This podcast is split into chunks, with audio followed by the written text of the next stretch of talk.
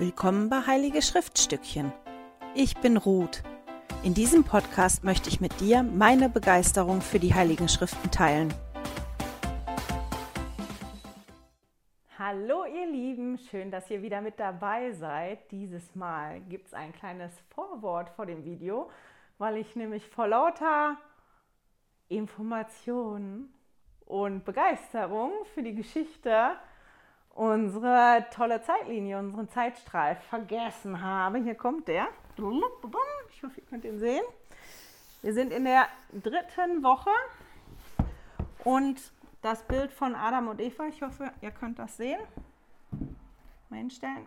Das wird draufgeklebt auf das Kästchen mit der 3.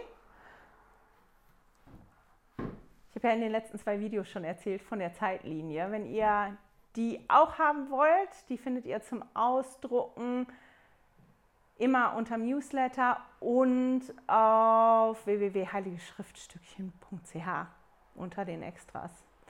Und jetzt geht's los mit dem richtigen Video. Hallo ihr Lieben und herzlich willkommen. Heute beschäftigen wir uns mit Genesis 3 und 4 und Mose 4 und 5. Und bevor wir einsteigen in die Kapitel, habe ich das Gefühl, dass ich doch noch mal was zu den verschiedenen Bibelversionen sagen sollte. Ähm, ja, weil ich letzte Woche mehrere Gespräche hatte, auch als Feedback auf mein letztes Video und auch unter dem letzten Video ein Kommentar drunter steht vom lieben Michael, der sagt, dass die Kirche uns ja die Einheitsübersetzung vorgibt und auch darauf hinweist, dass ja in der Kirchen-App jetzt eine andere Bibel-Übersetzung ähm, drin ist. Und ich habe gedacht, ich möchte da doch noch mal drei, vier Sachen zu sagen, weil ich auch ein Gespräch hatte, wo jemand mir gesagt hat, naja, du benutzt die Elberfelder Bibel, aber ist es nicht die Bibel von den Zeugen Jehovas? Ähm, ich habe einfach mitgekriegt, dass da doch teilweise ein bisschen mehr Verunsicherung ist bei einigen, was die verschiedenen Bibelübersetzungen angeht, als ich das jetzt so gedacht habe oder als ich das ja für mich empfunden habe. Und ich habe gedacht, ich lese mal einmal die Pressemitteilung mit von der Kirche vom 27. Mai 21 vom letzten Jahr. Und da drin steht, die Kirche Jesu Christi der Heiligen der letzten Tage bietet seit Mittwoch, dem 26. Mai, eine Bibelübersetzung auf Deutsch als digitale Version an. Sie ist auf der Kirchenwebseite sowie über die App Kirchenliteratur für Mobilgeräte kostenlos zugänglich. Es handelt sich hierbei um die Mengeübersetzung von 1939, welche öffentlich frei erhältlich ist. Diese Version wurde nach sorgfältiger Auswertung mehrerer Bibeltexte ausgewählt. Digitale, die digitale Veröffentlichung beinhaltet den gesamten Bibeltext und wird im Laufe der nächsten Jahre von der, vom Deutschen Sprachbüro der Kirche überarbeitet und unter anderem um Fußnoten, Querverweise und Überschriften ergänzt. Für den offiziellen Kirchengebrauch wird vorerst weiterhin die Einheitsübersetzung von 2016 als deutsche Bibelübersetzung verwendet. Dazu mal so zwei, drei Kommentare. Ich weiß, dass die Kirche ganz lange keine Bibelversion veröffentlichen durfte, weder digital noch ähm, gedruckt. Deswegen gab es bei uns auch nie so eine Viererkombi, wie es die im Englischen gibt, weil die das Recht dazu nicht hatten. Das lag bei der Deutschen Bibelgesellschaft. Das habe ich gelernt mal, weil ich gelernte Buchhändlerin bin. Das ist aber schon ewig her und ich arbeite ja auch schon ganz, ganz lange nicht mehr als Buchhändlerin. Ich weiß nicht, inwieweit sich da was verändert hat oder nicht. Ähm, und die sagen ja hier auch in der Pressemitteilung, dass die ähm, sich die Menge Bibel oder die Menge Übersetzung angeguckt haben, weil die öffentlich frei erhältlich ist.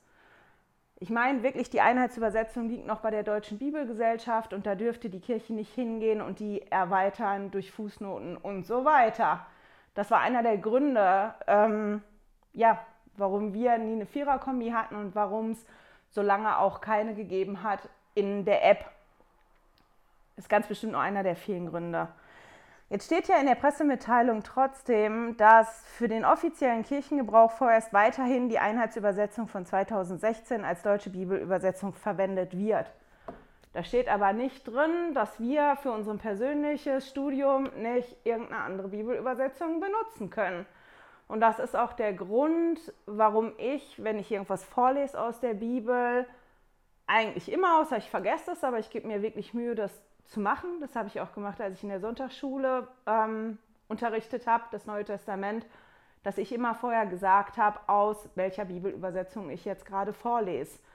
Und wenn man in der Klasse arbeitet und alle einen Text lesen, ist natürlich super, alle haben den gleichen Text. Oder man sagt zumindest, ich habe eine andere Version und daraus lese ich jetzt vor, damit es kein Chaos gibt.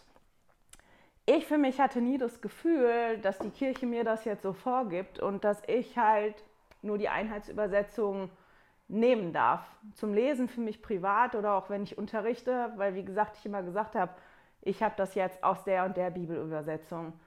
Wenn ihr euch unsicher seid, von wem irgendeine Bibelübersetzung ist und ob die jetzt wirklich gut ist, das kann man ganz einfach nachgucken im Internet. Man kann das googeln, man kann auf Wikipedia nachgucken. Wenn man eine ganz offizielle Seite haben will, die Deutsche Bibelgesellschaft, die Seite von denen ist, glaube ich, www.diebibel.de. Das ist die Kirchen-App, die ich gesagt habe, die ich toll, äh, nicht die Kirchen-App, die Bibel-App, die frei verfüglich ist. Die haben auf ihrer Webseite auch wirklich was dazu stehen. Wer hat die übersetzt? Worauf hat der geachtet, als er die übersetzt hat? Und so weiter und so fort. Ich blende euch hier irgendwo mal ein Foto ein. Der Theodor hat gelacht über mich die Woche oder gelacht. Meine Familie ist ein bisschen amüsiert über mich, weil ich tatsächlich mit mehreren Bibelübersetzungen arbeite, wenn ich das lese, weil das was ist, was mich persönlich umtreibt. Ähm, und meine Familie schon lacht und, und der Theodor mich gesehen hat die Woche und gesagt hat, sag mal, mit wie vielen verschiedenen Bibeln sitzt du da jetzt gerade? Das machen die meisten nicht und das ist auch total in Ordnung. Ich weiß, dass ich da einen Knall habe. Das weiß ich total. Ich finde aber, wenn man einen Text liest, dass das wichtig ist, wenn man sich da wirklich mit beschäftigen möchte, dass man einen Text findet, den man gut lesen kann, wo man sich wohl mitfühlt. Für viele mag das die Einheitsübersetzung sein. Das ist ja auch die, mit der ich groß geworden bin in der Kirche. Ich kenne andere, die, die konvertiert sind, die sich wohler fühlen in der Lutherbibel, weil sie damit groß geworden sind. Oder ich zum Beispiel finde die, die Gute Nachricht Bibel super für einfach wenn man das gut lesen möchte. Und ich finde, das ist total in Ordnung. Und ich habe das wirklich nie so empfunden, dass die Kirche uns da insofern was vorgibt, dass ich das andere nicht auch nehmen kann und benutzen kann. Und ähm, das ist ja auch ein Segen, unter anderem, dass wir so viele verschiedene Bibelübersetzungen haben. So, jetzt bin ich fast fertig mit den Bibelversionen und ich hoffe, ich hatte ja eigentlich ein extra Video gemacht, weil ich nicht so viel Zeit in den anderen Videos benutzen wollte. Aber ich habe gedacht, ich zeige euch trotzdem nochmal die Studienausgabe der Einheitsübersetzung. Ich habe zwar im Internet gesehen, dass das zwei Bände sind, mir war aber nicht bewusst, dass das zwei so dicke Klopper sind. Ich zeige euch die mal. Ich hoffe, dass man die sehen kann. Die sind ganz schön dick, ganz schön schwer. Das ist beides nur ähm, die das Alte Testament, das nicht das Neue Testament dabei. Und die Studienbibel ist total anders wirklich als die Studienbibel von der Elberfelder Übersetzung. Also wenn ihr euch damit beschäftigen oder wenn ihr euch eine Studienbibel zulegen wollt, lohnt sich das da auch, euch eine halbe Stunde zu nehmen und euch damit zu beschäftigen. Was für eine möchtet ihr? Wenn irgendjemand Fragen hat zu den Unterschieden zwischen der Studienausgabe von der Einheitsübersetzung und der Studienausgabe von der Elberfelder Übersetzung, der kann mir eine E-Mail schreiben oder unter dem Video kommentieren, dann kann ich das kurz sagen. So, ich glaube, das war es jetzt wirklich dazu. Ähm, und dann habe ich die Woche festgestellt, weil ich auch so Diskussionen hatte über, über die verschiedenen Versionen der Bibel und auch wie man mit dem Inhalt der Bibel umgeht, dass ich auf einmal wie ein Brett vorm Kopf hatte und ich wirklich Schwierigkeiten hatte, hier dieses Video vorzubereiten, weil ich wie ein Brett vorm Kopf hatte und gedacht habe, boah, nicht, dass ich jetzt total aneck und voll die bösen Kommentare kriege, ähm, weil ich mit der Bibel auf eine bestimmte Art und Weise umgehe. Ich habe ja letztes Mal schon gesagt, dass die Bibel halt kein, kein Geschichtsbericht ist, wie in einem Geschichtsbuch und auch nicht ein Nachschlagewerk ist. Und dass das für mich ist, wenn ich mich darauf konzentriere, wirklich ist jetzt jedes Detail ganz genau so gelaufen und war das jetzt ganz, ganz genau so, ja, ich mich zu doll darauf konzentriere und in eine Richtung drifte, die mir nicht weiterhilft. Und dass mir das wirklich hilft, bei der Geschichte darauf zu achten, was ist da drin, was wichtig für mich persönlich ist. Und, und was ist das, was der Erzähler der Geschichte mir sagen möchte. Was ist das, was der Erzähler mir vermitteln möchte damit. Und das ist bei der Schöpfung so und das ist auch bei allen anderen Geschichten so. Ich habe ein tolles Zitat gefunden von Elder Holland. Das möchte ich einmal vorlesen. Er hat gesagt, in unserer zunehmenden, zunehmend profanen Gesellschaft ist es sowohl unüblich als auch altmodisch, wenn man über Adam und Eva und ihren glücklichen Fall ins Erdenleben spricht. Und doch können wir das Sühnopfer und die Auferstehung Christi einfach nicht gänzlich verstehen. Wir können den einzigartigen Zweck seiner Geburt und seines Todes nicht angemessen würdigen. Wir können also weder Weihnachten noch Ostern wirklich feiern, wenn uns nicht klar ist, dass da wirklich ein Adam und eine, Eva, und eine Eva aus einem Eden gefallen sind, samt all den Folgen, die dieser Fall mit sich brachte. Ich weiß nicht im Einzelnen, was sich zuvor alles auf diesem Planeten zugetragen hat, aber ich weiß, dass diese beiden unter Gottes Hand erschaffen und dass sie eine Zeit lang in einem paradiesischen Zustand leben, wo es weder Tod noch Nachkommenschaft gab, und dass sie durch eine Reihe von Entscheidungen ein Gebot Gottes übertraten und daher den Garten verlassen mussten, wodurch sie aber auch Kinder bekommen konnten und letzten Endes dem physischen Tod unterworfen waren. Erschwert und noch beklagenswerter wurde ihre Lage dadurch, dass die Übertretung auch geistige Folgen nach sich zog und sie daher für immer aus der Gegenwart Gottes ausgeschlossen waren. Und da wir ebenfalls in diese gefallene Welt geboren werden und da auch wir Gottes Gesetze übertreten, unterliegen wir denselben Strafen, die für Adam und Eva galten. Und ich fand das so gut, weil Elder Holland das formuliert hat, was ich auch habe im Umgang mit der Bibel. Da gab es einen Adam und da gab es eine Eva und diese hatten den Fall aus dem Garten aus Eden aus einem paradiesischen Zustand. Aber was jetzt im Detail da alles ganz genau abgelaufen ist, ähm, vorher und auch in der Geschichte, das weiß ich nicht. Und ähm, ich persönlich finde das auch eigentlich nicht ganz so wichtig. Die Geschichte ist erzählt worden, die ist aufgeschrieben worden, die ist immer wieder vorgelesen worden. Und ich finde, eigentlich ist die Art und Weise, wie die die Geschichte erzählt haben, toll weil dadurch, dass die Geschichte so aufgebaut ist, wie sie ist, eignet sie sich ja auch hervorragend, um das immer weiterzutragen. Und das hat ganz bestimmt auch dazu beigetragen, dass das noch erhalten gewesen ist. Oder dass das immer noch erhalten ist, meine Güte. Und ich habe auf jeden Fall den Brett, das Brett vom Kopf gehabt, habe da war dann das Zitat von Präsident Holland gefunden, habe gedacht, ja, das ist ja auch das, wie ich da dran gehe. Ähm, und dann habe ich das Video geguckt von Don't Miss This.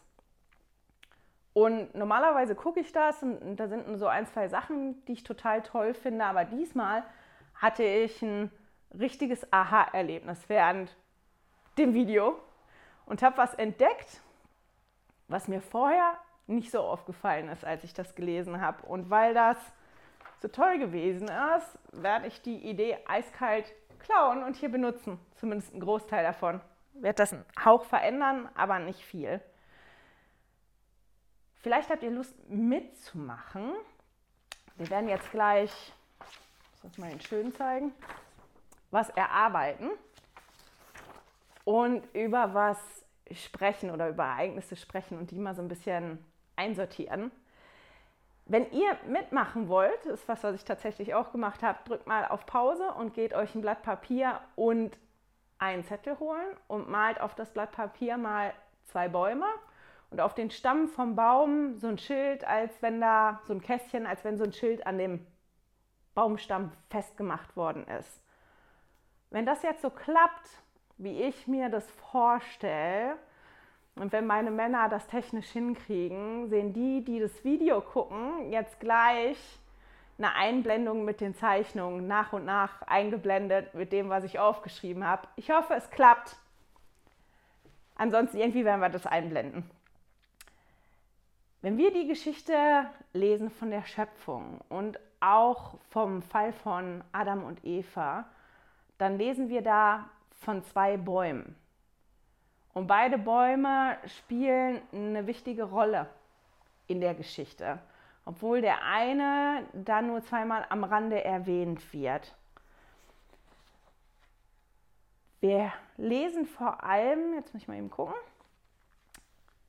ganz viel beim Fall von Adam und Eva vom Baum der Erkenntnis von Gut und Böse. Und das könnt ihr jetzt unter einem Baum schreiben. Das ist der Baum der Erkenntnis von Gut und Böse.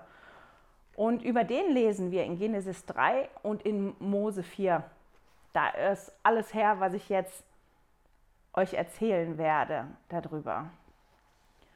Und das, was wir wissen über den Baum, ist, dass wenn wir von dieser, also nicht wir, sondern dass Gott halt zu Adam und Eva gesagt hat, ihr dürft von allem essen, aber wenn ihr von, von dem Baum esst, von dem Baum der Erkenntnis von Gut und Böse, dann werdet ihr sterben. Also das heißt, dann wirst du, wenn du von der Frucht isst, dann wirst du aus der Gegenwart Gottes abgeschnitten werden. Und das könnt ihr mal oben über dem Baum der Erkenntnis von Gut und Böse schreiben. Also wenn du von der Frucht isst, wirst du aus der Gegenwart oder von der Gegenwart Gottes abgeschnitten. Und in den Kapiteln lesen wir einiges über den Baum von Gut und Böse. Das erste, das habe ich ja gerade schon gesagt, du wirst sterben, wenn du von der Frucht isst. Das heißt, der Baum der Erkenntnis von Gut und Böse ist quasi der Weg zur Sterblichkeit.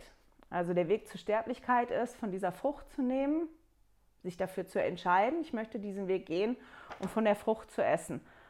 Und Eva, nachdem Satan ja dann gekommen ist und sie versucht hat, hat den Baum angeguckt und hat halt dann gesehen, in der Beschreibung steht es dann, dass der Baum gut zur Nahrung ist, dass der Baum eine Augenweide war und dass er begehrenswert war, um Einsicht zu bekommen.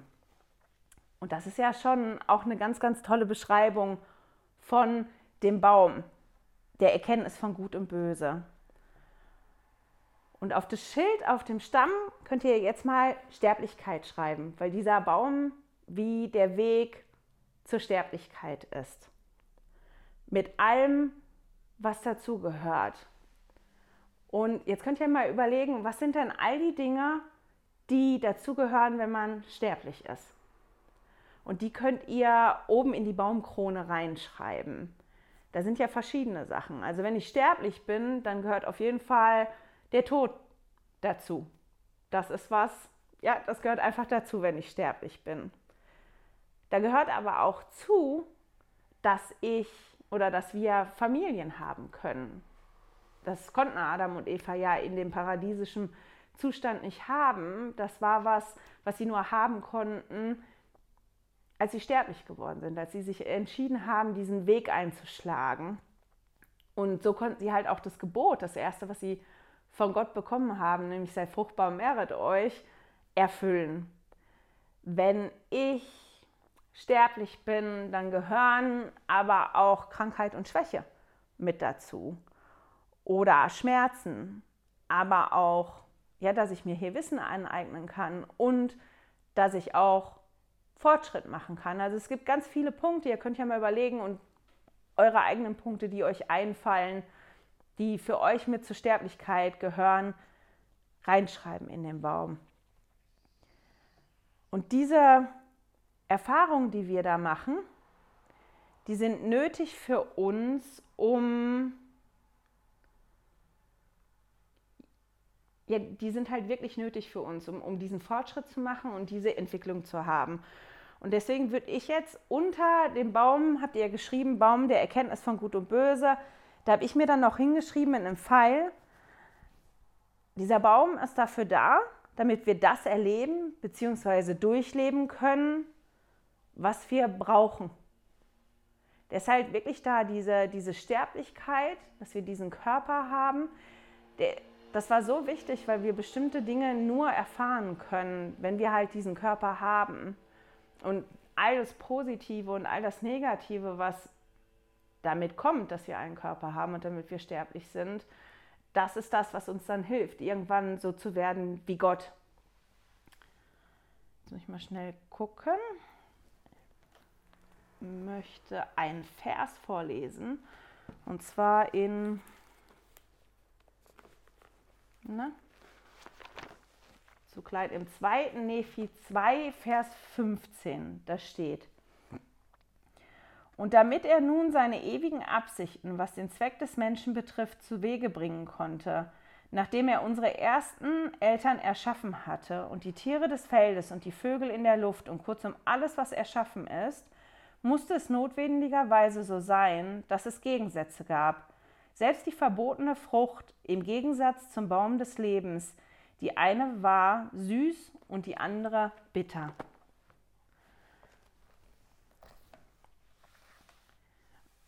Also würde ich jetzt unter den, den zweiten Baum schreiben, das ist der Baum des Lebens. Über den lesen wir in Genesis nicht ganz so viel. Also da steht, dass der geschaffen worden ist, dass der in Garten Eden steht und ganz am Ende kommt der nochmal vor. Aber wir kennen einiges und wir kennen die Beschreibung vom Baum des Lebens aus ähm, 1. Nephi 11. Da finden wir ganz viel zu und da gehen wir nachher rein. Aber vorher möchte ich ein Zitat vorlesen von Elda Bettner. Oder, einen Moment, ich habe nämlich was vergessen. Entschuldigung, ich muss mal jetzt eben schnell nachgucken. Ich glaube, wann ich welches Zitat vorlesen wollte, nicht, dass ich jetzt durcheinander komme.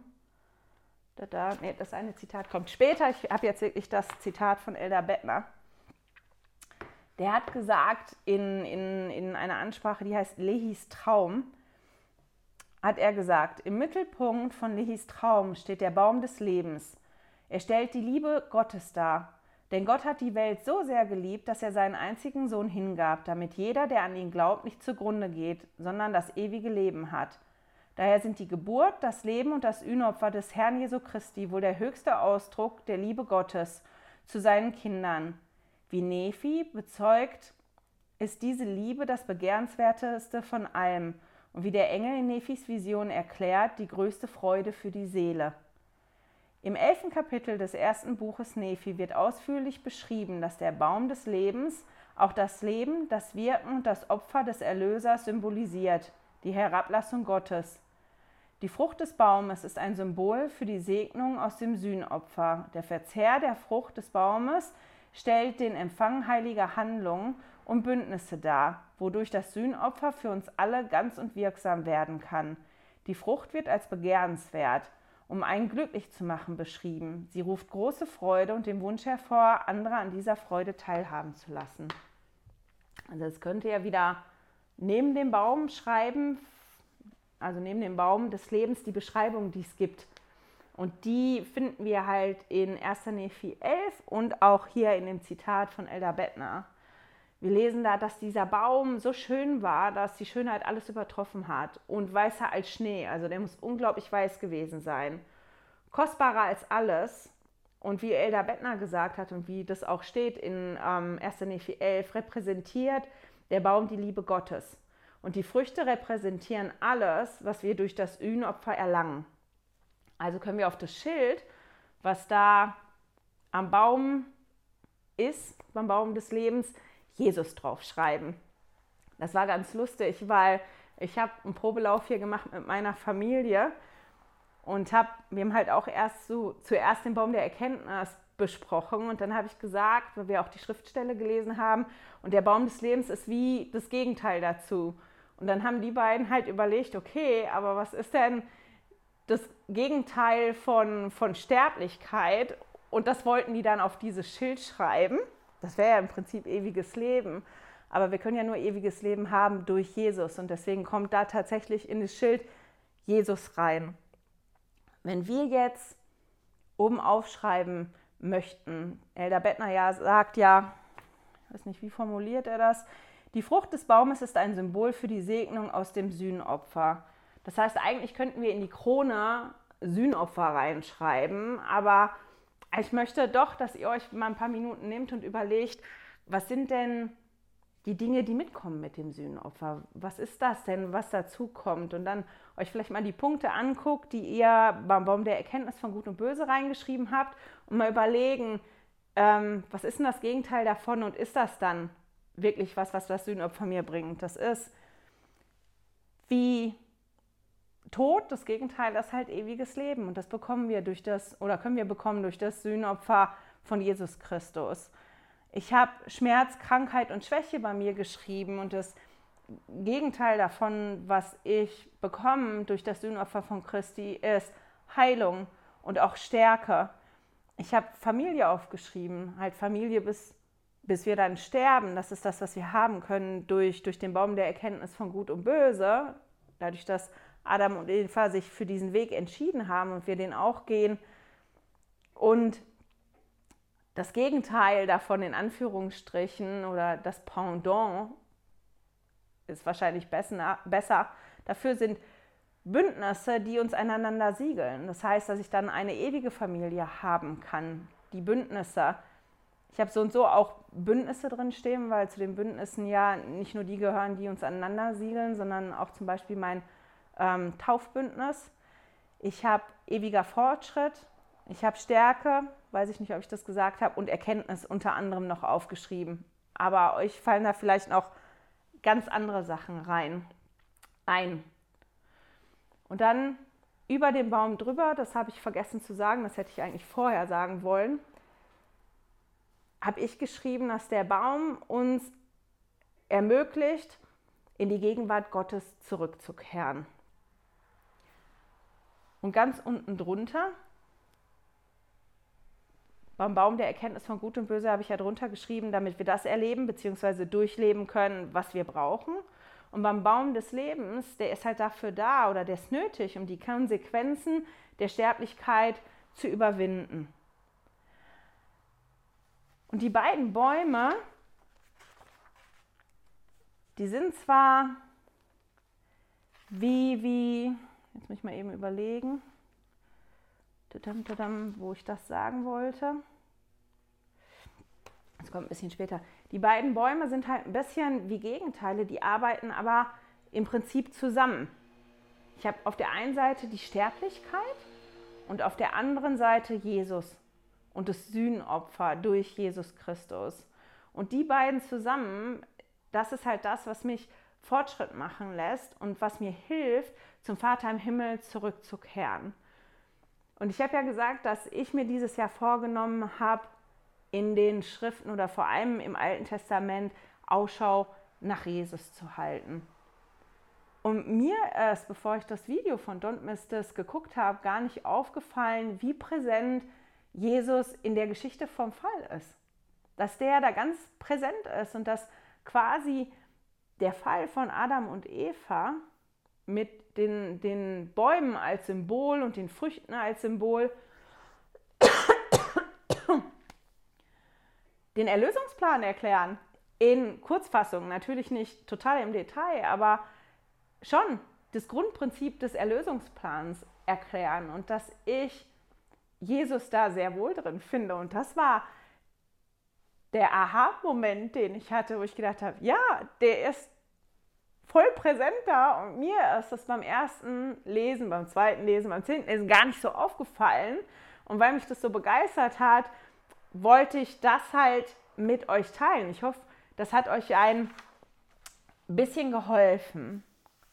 Ich möchte noch ein bisschen im Detail auf die Geschichte eingehen von Adam und Eva. Ich werde Kain und Abel heute ein bisschen unter den Tisch fallen lassen. Ich finde aber, dass die Geschichte von Kain und Abel super in Mose 5 nachzulesen ist. Die ist die detaillierter als in Genesis. Also Adam und Eva, die lebten ja im Garten Eden. Und dann kam Satan und versuchte Eva. Und ein Vers, den ich total toll gefunden habe, der mir so gar nicht auch vorher aufgefallen ist, ist in Mose 4, Vers 6. Und da steht, und der Satan legte es der Schlange ins Herz, denn er hatte viele nach sich weggezogen und er trachtete auch danach, Eva zu verleiten.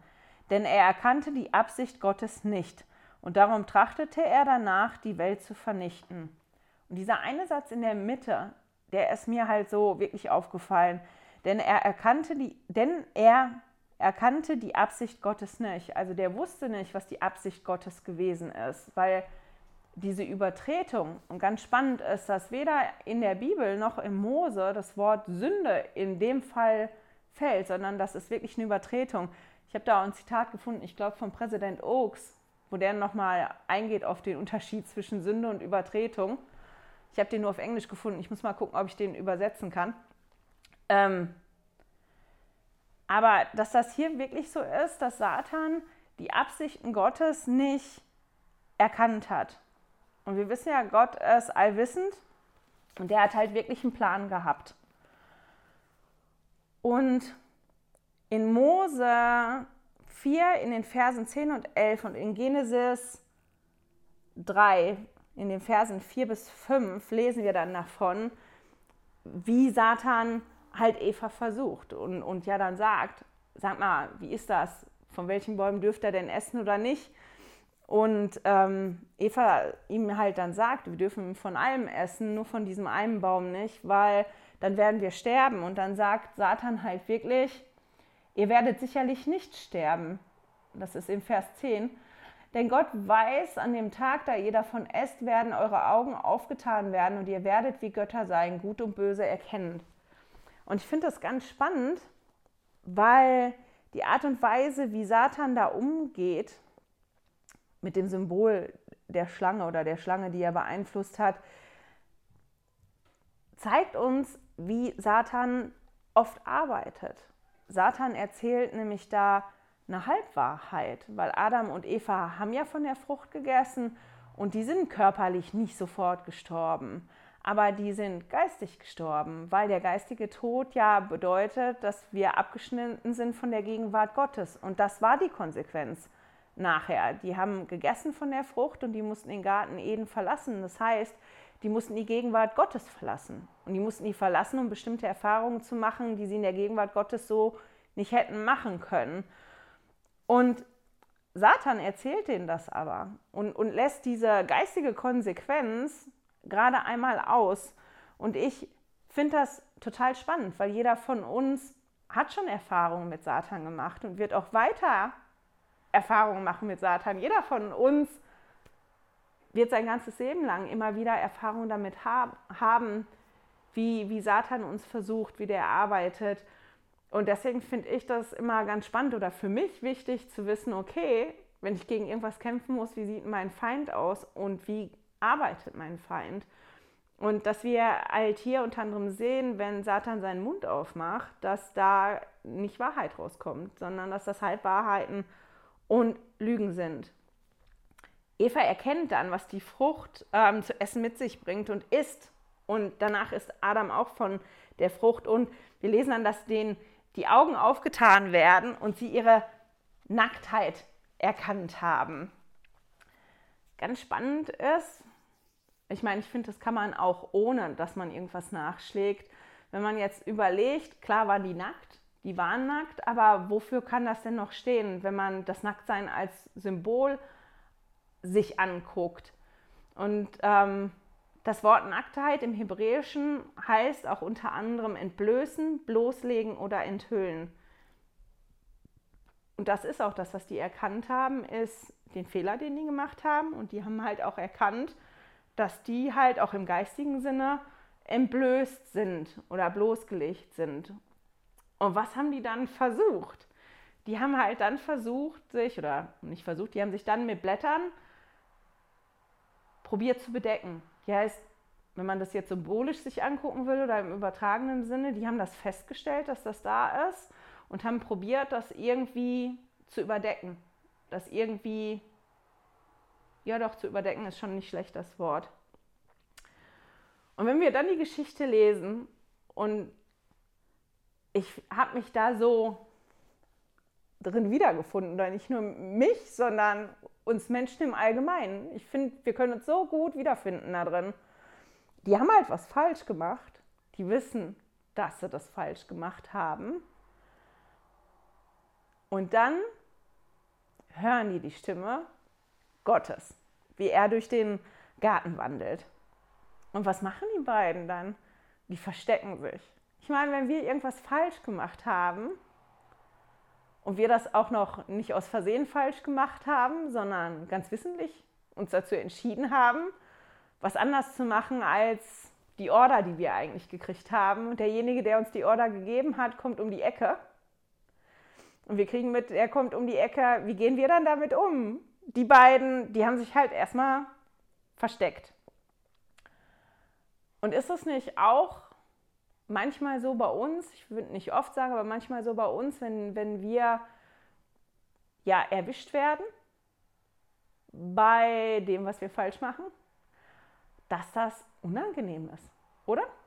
Dass das total unangenehm ist und, und dieses Gefühl zu haben, ich würde jetzt gerne kontrollieren, wann das auffliegt, dass ich Mist gebaut habe und ich möchte nicht direkt, dass das derjenige sieht, ähm, der, der für mich verantwortlich ist oder der mir Order gegeben hat oder der betroffen ist und dass ich auch versuche, ja, das anders zu handhaben.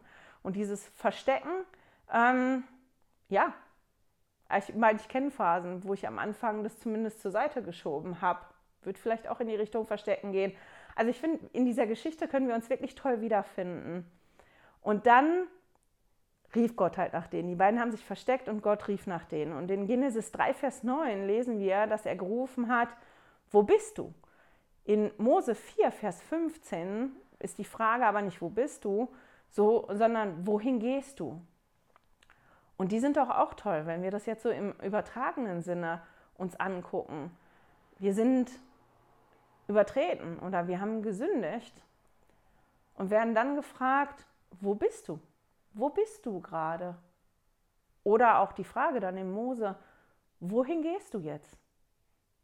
Und das ist ja dann eigentlich, wenn ich das so symbolisch mir angucke, eine schöne Frage, weil ich ja dann gefragt werde vom Vater im Himmel, okay, das ist jetzt die Situation gerade, wo stehst du jetzt gerade? Guck dir jetzt mal an, wohin, wo stehst du und wo möchtest du jetzt hingehen? Von dem Zeitpunkt jetzt gerade.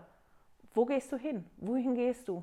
Ich finde, das ist schon schön und das ist eine Frage, die ich mir merken will, weil ich die gar nicht schlecht finde. Wenn, wenn ich irgendwas falsch gemacht habe, innezuhalten und mich zu fragen, okay, jetzt stehe ich hier, was ist denn das, wohin ich gehen möchte und wie kann ich dann dahin gehen? Was gehört dazu? Und dann, da habe ich ein neues Wort von meinen Kindern gelernt, da drin wird das Vorwurfs, Vorwurfskarussell angeschmissen. Das ist wohl aus den Känguru-Chroniken, das ist eine Buchreihe. Und ich finde das ziemlich passend, weil das ist ja so. Gott fragt dann Adam, hast du gegessen von der Frucht, von der er nicht essen solltest? Ja, habe ich, aber ich habe das nur gemacht, weil Eva mir das gesagt hat. Gott fragt dann Eva, was hast du getan? Sie, ja, ich habe das nur gemacht, weil die Schlange, die hat mir das gesagt.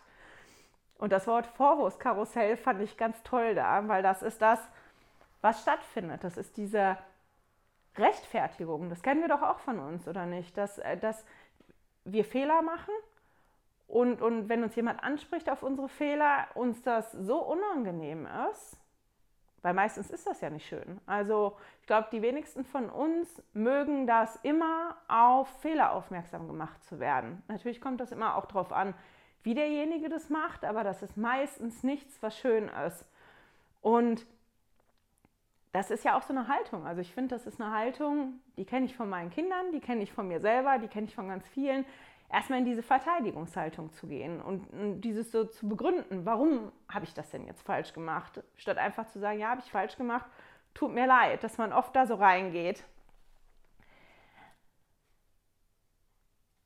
Jetzt muss ich mal einmal gucken, genau.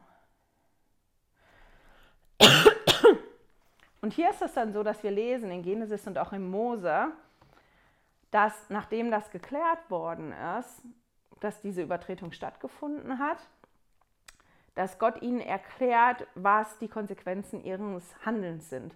Und wenn wir das lesen, klingt das hart, oder? Im ersten Moment, das Gespräch hatte ich hier ähm, mit meinen Jungs, das, das klingt wie, wie eine Bestrafung. Also du hast jetzt von der Frucht gegessen und jetzt im Schweiße deines Angesichtes wirst du auf dem Feld arbeiten und, und du wirst unter Schmerzen deine, deine Kinder gebären und so. Das hört sich an wie eine Strafe, aber wenn man sich das anguckt, ist das ja nicht die Bestrafung, sondern das ist einfach die Konsequenz des Handelns. Du hast jetzt so gehandelt und weil du so gehandelt hast, kannst du nicht mehr in der Gegenwart Gottes bleiben. Du kannst jetzt gut und böse unterscheiden und deswegen bist du jetzt nicht mehr in der Gegenwart Gottes. Du musst jetzt bestimmte Erfahrungen machen und zu diesen Erfahrungen gehört halt das auch mit dazu. Das ist das, was dazu gehört. Gott macht dann für sie Kleidung, bevor die aus dem Garten Eden gehen müssen. Und das fand ich ganz interessant, weil die sich ja selber vorher mit Blättern bekleidet haben und dass dann aber Gott dafür sorgt, dass die andere Kleidung haben aus, aus Tierhäuten. Da könnte man jetzt symbolisch auch reingehen. Wo kommen denn die Tierhäute her? Mussten da erstmal Tiere für sterben, damit man dann an die Tierhäute kommt, wo es ja vorher keinen kein Tod gegeben hat in, in, in Eden und ja da alle gelebt haben. Also sind vielleicht Tiere geopfert worden, damit die die Kleidung haben konnte. Man kann da jetzt sehr symbolisch dran gehen, aber ich finde das ganz interessant.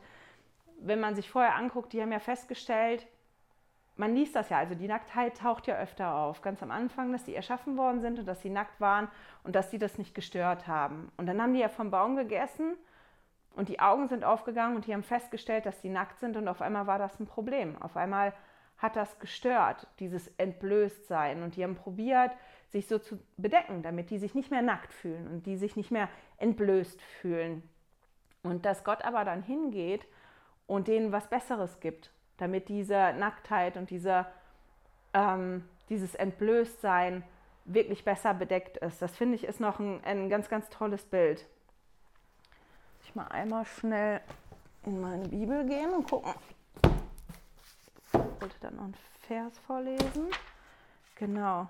Und dann kommen wir ja wie zum Ende der Geschichte und das würde ich gerne vorlesen. Und zwar in Genesis 3 in den Versen 22 und 23. Lese ich jetzt aus der Einheitsübersetzung. Dann sprach Gott der Herr, siehe, der Mensch ist wie einer von uns geworden, dass er Gut und Böse erkennt. Aber jetzt soll er nicht seine Hand ausstrecken, um auch noch vom Baum des Lebens zu nehmen, davon zu essen und ewig zu leben. Da schickte der Herr, äh, da schickte Gott der Herr ihn aus dem Garten Eden weg, damit er den Erdboden bearbeite, von dem er genommen war. Also die wurden weggeschickt aus dem Garten eben auch, damit die nicht vom Baum des Lebens essen. Und ich habe mir halt dann die Frage gestellt, okay, was wäre denn passiert? Was wäre denn passiert, wenn Adam und Eva jetzt hingegangen wären und hätten erst vom Baum der Erkenntnis von Gut und Böse gegessen, hätten festgestellt, uiuiui, ich habe einen Fehler gemacht. Ach ja, das ist ja noch der andere Baum. Jetzt gehe ich mal schnell zum Baum und hole mir davon auch noch die Frucht und esse die. Und das Gespräch hatte ich auch hier mit den Jungs. Und im Prinzip wäre das ja gewesen, dass sie ewig gelebt hätten. Weil eingeschenkt ja das ewige Leben ist. Aber sie mit ihrer Übertretung, die sie ja begangen haben, ewig gelebt hätten, ohne die Möglichkeit umzukehren, weil Sühnopfer von Jesus Christus ja noch nicht stattgefunden hat zu dem Zeitpunkt. Ähm, um das mit den Worten meiner Jungs auszudrücken, der Plan wäre hinüber gewesen in dem Moment. Und die hätten dann all die Erfahrungen, die sie hätten machen können die, oder machen müssen, die so wichtig sind, die ja, irgendwas in, in, in, in dieser Sterblichkeit, in dem wir uns ja befinden, diesem Weg der Sterblichkeit, den, den wir gehen, ähm, das ist wirklich wichtig. Diese Erfahrung, die wir erleben und durchleben, um so zu werden wie Gott. Und, und dessen hätten sich Adam und Eva beraubt und uns alle, alle mit dazu. Und wir hätten halt nicht wie Gott werden können. Das, wovon wir dann aber auch noch lesen, und das ist was, was ich auch ganz spannend gefunden habe, weil wenn ich die Geschichte jetzt gelesen habe vorher, ähm, hätte ich die anders erzählt. Aber jetzt sehe ich gerade in meinem schlauen Heft, dass ich fast ein total tolles Zitat vergessen hätte. Das gehört noch zu vorher, Entschuldigung. Und das Zitat ist von Dallin H. Oaks und er hat gesagt, Gegensätze waren auch im Garten von Eden erforderlich. Hätte Adam und Eva nicht die, hätten aber Adam und Eva nicht die Entscheidung getroffen, die die Sterblichkeit zur Folge, Folge hatten, erklärt Lehi, dann wären sie in einem Zustand der Unschuld verblieben und hätten nicht Gutes getan und sie kannten keine Sünde. Unser Erdenleben war nie dazu bestimmt, leicht oder immer angenehm zu sein. Unser Vater im Himmel weiß, dass wir durch schwierige Herausforderungen, herzzerreißenden Kummer und durch schwierige Entscheidungen lernen, uns entwickeln und geläutert werden. An jeder von uns erlebt finstere Tage, wenn ein geliebter Mensch stirbt, schmerzliche Zeiten, wenn die Gesundheit dahin ist oder fühlt sich im Stich gelassen, wenn er meint, ein geliebter Mensch habe ihn verlassen. Diese und andere Prüfungen stellen unsere Fähigkeiten durchzuhalten wahrhaft auf die Probe. Noch ein Beispiel. In der Anfangszeit der Kirche, äh, Geschichte unserer Kirche gibt es vieles, womit einige ihren Widerstand begründen, wie etwas, was Joseph Smith in einer oder anderen Situation getan oder nicht getan hat. Diesen allen sage ich, üben Sie Glauben aus und vertrauen Sie auf die Lehre des Herrn, dass wir sie an ihren Früchten erkennen werden. Die Kirche unternimmt große Anstrengungen, um alle vorhandenen Aufzeichnungen offenzulegen. Trotz allem, was wir veröffentlichen können, bleibt bei unseren Mitgliedern manchmal grundlegende Fragen zurück, die sich durch Studium allein nicht beantworten lassen. Das ist ein Gegenteil in allen Dingen, der sich durch die Geschichte der Kirche auftut. Manches kann man nur durch Glauben erfahren. In erster Linie müssen wir uns auf unseren Glauben an das Zeugnis verlassen, das wir vom Heiligen Geist empfangen haben. Und das war was, was ich gedacht habe, auch für mich, weil das ist ja nicht nur so, wenn wir uns mit unserer Kirchengeschichte befassen, sondern auch, wenn wir uns überhaupt mit der Heiligen Schrift befassen oder mit ganz, ganz vielen Dingen, dass da viele Sachen sind, ähm, die in Ordnung sind und die ich vielleicht besser verstehe, wenn ich mich damit beschäftige und mich damit auseinandersetze. Das ist eine Art und Weise, die sehr wichtig ist für mich und wo ich viel gelernt habe, aber dass ich da immer nur bis zu einem gewissen Punkt komme und dass das letztendlich mein Glaube ist und mein Zeugnis ist, was mich dann da durchträgt, wenn das dann wirklich ähm, haarig ist und ich da nicht mehr weiterkomme. Ich möchte dann noch den letzten Vers vorlesen. Und das ist das, von dem ich jetzt gerade angefangen habe zu erzählen. Wenn ich jetzt so die Geschichte erzählt hätte von, von dem Fall, dann hätte ich das immer erzählt mit so, und am Ende, da kamen dann die Cherubim und die haben den Garten von Eden bewacht. Und dann habe ich das gelesen diesmal. Ich lese den Vers mal vor, das ist Genesis 3, Vers 24, auch Einheitsübersetzung. Er vertrieb den Menschen und ließ östlich vom Garten Eden die Cherubim wohnen und das lodernde Flammenschwert, damit sie den Weg zum Baum des Lebens bewachen. In Mose 4, Vers 31 steht, so trieb ich den Menschen hinaus und ich stellte im Osten des Gartens von Eden Cherubim auf und ein loderndes Schwert, das ringsum kreiste, um den Weg zum Baum des Lebens zu bewachen. Und dann habe ich gedacht, das ist ja total verrückt. Wieso habe ich immer im Kopf gehabt, die Cherubim sind da, um den Garten Eden zu bewachen? Und in jeder Bibelübersetzung, wo ich reingeguckt habe, steht, ähm, dass sie dafür da sind, den Weg zu bewachen. Und das ist ja schon ein anderes, ob ich den Weg zum Baum des Lebens bewach oder ob ich den Garten Eden bewach. Und über diesen Weg ähm, lesen wir einiges im ersten Nephi, im Traum vom Lehi. Der, der erzählt einiges über den Weg, was am Weg passiert ist. Wir erinnern uns, die eiserne Stange und so. Also der Weg ist schon wichtig. Und in dem Zug habe ich halt festgestellt, hier in meiner einen Übersetzung steht halt, stehen halt immer die anderen Übersetzungsmöglichkeiten. Bewachen kommt vom hebräischen Samar. Keine Ahnung, ob ich das richtig ausspreche. Ganz bestimmt ähm, spreche ich das falsch aus, aber es wird wirklich Samar geschrieben. Also bewachen kann auch bedeuten hüten, sich hüten, bewachen, beobachten, bewahren, aufbewahren, beachten, Acht haben, sorgfältig tun, verehren. Das Wort wird häufig dort verwendet, wo es um Behüten und Bewahren geht. Und ich will da jetzt nicht so tief reingehen, aber mir hat das so eine ganz neue Perspektive gegeben. Und wenn ihr euch das nächste Mal nochmal beschäftigt mit ähm, Lehis Traum und mit dem Weg zum Baum des Lebens und dann mal daran denkt, dass Gott halt von Anfang an die Cherubim aufgestellt hat, um diesen Weg zu bewachen oder zu hüten, zu, be zu bewahren, aufzubewahren, ähm, zu beachten, sorgfältig zu tun das ist halt schon schön, weil bewachen kann ich ja aus, aus verschiedenen Gründen. Ähm, fand ich ganz spannend, hat mir eine neue Perspektive gegeben. Das, was ich auch noch gelesen habe, und das will ich nur ganz kurz anschneiden, weil die Zeit schon wieder so fürchterlich fortgeschritten ist, das können wir lesen in Mose 5 und das finde ich total toll.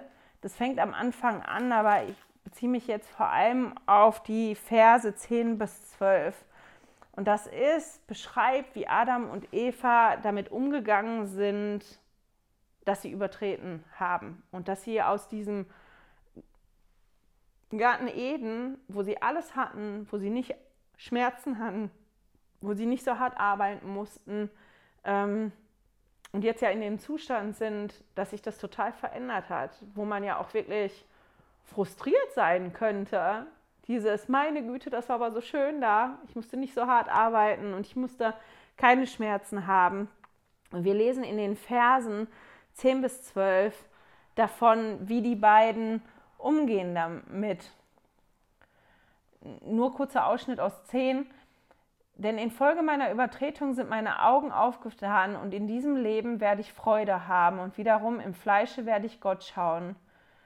Und im Vers 11, also Mose 5, Vers 11 steht dann, und Eva, seine Frau, hörte das alles und war froh und sagte, wenn wir nicht übertreten hätten, so hätten wir nie Nachkommen gehabt und hätten nie Gut und Böse erkannt, auch nicht die Freude unserer Erlösung und das ewige Leben und dass Gott allen gibt, die gehorsam sind.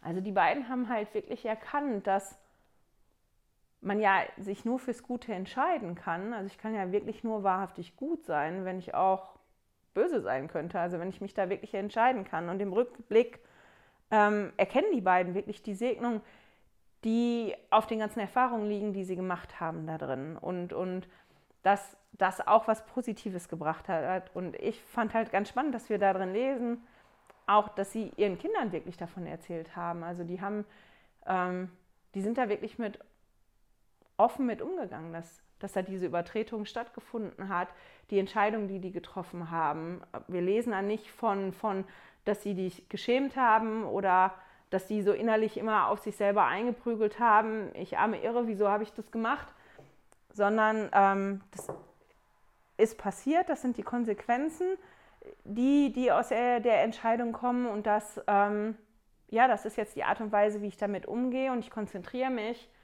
auf all das Gute, was ich sehe, was dadurch passiert ist und was zu mir gekommen ist, durch auch die Schwierigkeiten, die ich habe.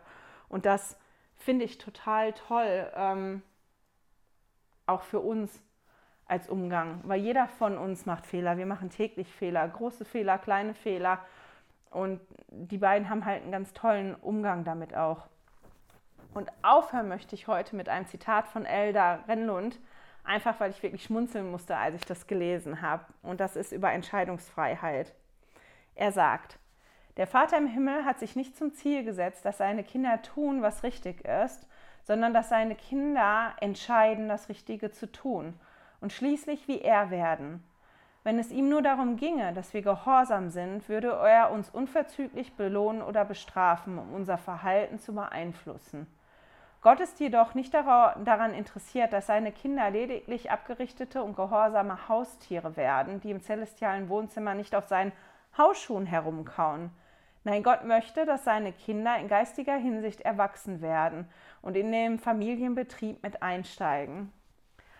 Und ähm, ja, das ist auch das, was wir auch mitnehmen können aus der Geschichte des Falls von Adam und Eva, dass wir ja, oder dass ich dankbar bin dafür, dass die beiden sich so entschieden haben, wie sie sich entschieden haben und dass ich halt dadurch auch ja, meine Entscheidungsfreiheit hier habe und mich entscheiden kann. Dafür möchte ich das Richtige tun oder möchte ich nicht das Richtige tun. Und ja, mit den allem, ich hoffe, irgendwas war für euch mit dabei. Schicke ich euch in die Woche. Ich hoffe, wir hören und sehen uns nächste Woche wieder. Hey, danke fürs Zuhören. Dieser Podcast ist die Audiospur von meinem YouTube-Video. Wenn du mich also nicht nur hören, sondern auch sehen möchtest, findest du mich auf YouTube unter Heilige Schriftstückchen. Melde dich auf www.heiligeschriftstückchen.ch für meinen Newsletter an und erhalte Zitate und Links passend zu jeder Episode. Außerdem findest du mich auf Facebook und Instagram, auch unter Heilige Schriftstückchen. Auf Instagram allerdings mit UE statt mit Ü.